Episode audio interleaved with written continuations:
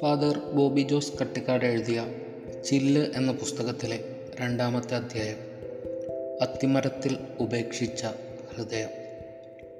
ചൂണ്ടയ്ക്ക് ഇര കോർക്കാൻ ഞാഞ്ഞൂലിനെ പിന്നിയിടുമ്പോൾ ഓരോ നുറുങ്ങിന്റെയും ഒരു പിടച്ചിലുണ്ട്.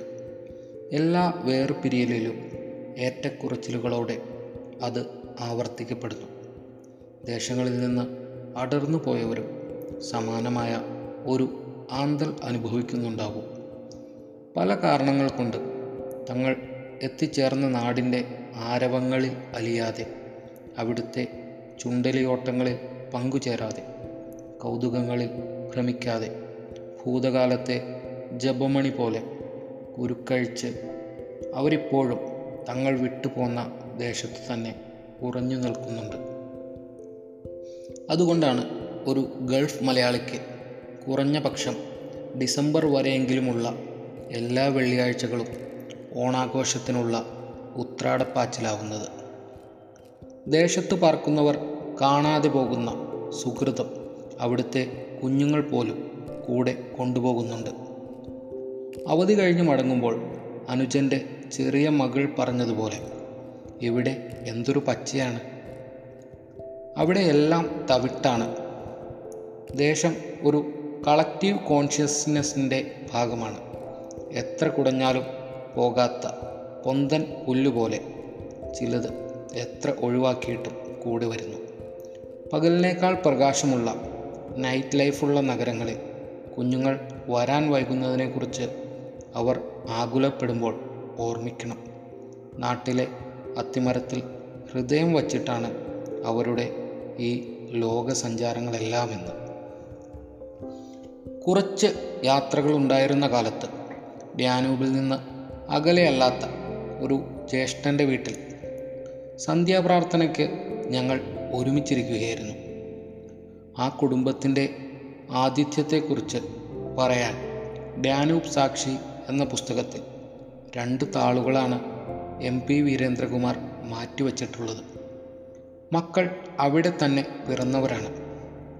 അതിൽ ജോൺ നാട്ടിലേക്കാളേറെ നാടനായി ജീവിക്കാൻ ബന്ധപ്പെടുന്നു മലയാളം സിനിമകൾ വാശിക്കു കണ്ട് പാട്ടുകൾ ഹൃദ്യസ്ഥമാക്കി ഓരോ അവധിക്ക് വരുമ്പോഴും നിവിൻ പോളി കണക്ക് ആരെയെങ്കിലും ഒന്ന് തേടിച്ചെന്ന് സന്തോഷം പറഞ്ഞ് മടങ്ങുന്നു. പ്രാർത്ഥനയുടെ ഇടയിൽ ബോണിയമ്മിന്റെ പാട്ട് കേട്ടു. By the rivers of Babylon ആ പാട്ട് ജൂതന്റെയും അവന്റെ പലായനത്തിന്റെയും കഥയല്ലെന്ന ഒരു ബോധം ഉള്ളിലേക്ക് വന്നു.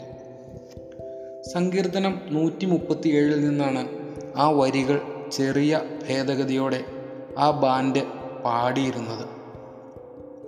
ചെല്ലുന്ന ദേശങ്ങളിൽ അവിടുത്തെ രാഗങ്ങൾക്ക് ഇണങ്ങിയ മട്ടിൽ പാടാൻ ആവശ്യപ്പെടുമ്പോൾ അതിനു വഴങ്ങാതെ ഭൂതകാല സ്മൃതികളെ വലം ചുറ്റിയും ഓമനിച്ചും വസിക്കുന്ന ഏതൊരാളുടെയും ഗീതമായിരിക്കണം അത്.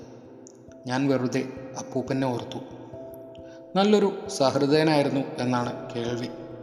ചവിട്ടു നാടകങ്ങൾക്കൊക്കെ ഉത്സാഹ കമ്മിറ്റിയിൽ പെട്ടിരുന്നു.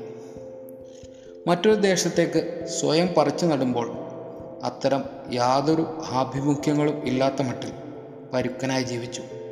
അതങ്ങനെയല്ലെന്നുള്ളതിന് ഏക തെളിവ് തന്റെ മകനിലൂടെ പ്രകാശിച്ച ചില കാവ്യകമ്പങ്ങൾ മാത്രമാണ്. ദേശം അന്യമാണെന്ന് തോന്നിയാൽ പിന്നെ പാട്ടുകൾക്ക് അർത്ഥമില്ല. കിന്നരങ്ങൾ അരളി വൃക്ഷങ്ങളുടെ ചില്ലകളിൽ ഉപേക്ഷിച്ച് ഏതൊരു കാഠിന്യത്തെയും നേരിടാനുള്ള മനക്കരുത്ത് അവർ രാഗിയെടുക്കുന്നു.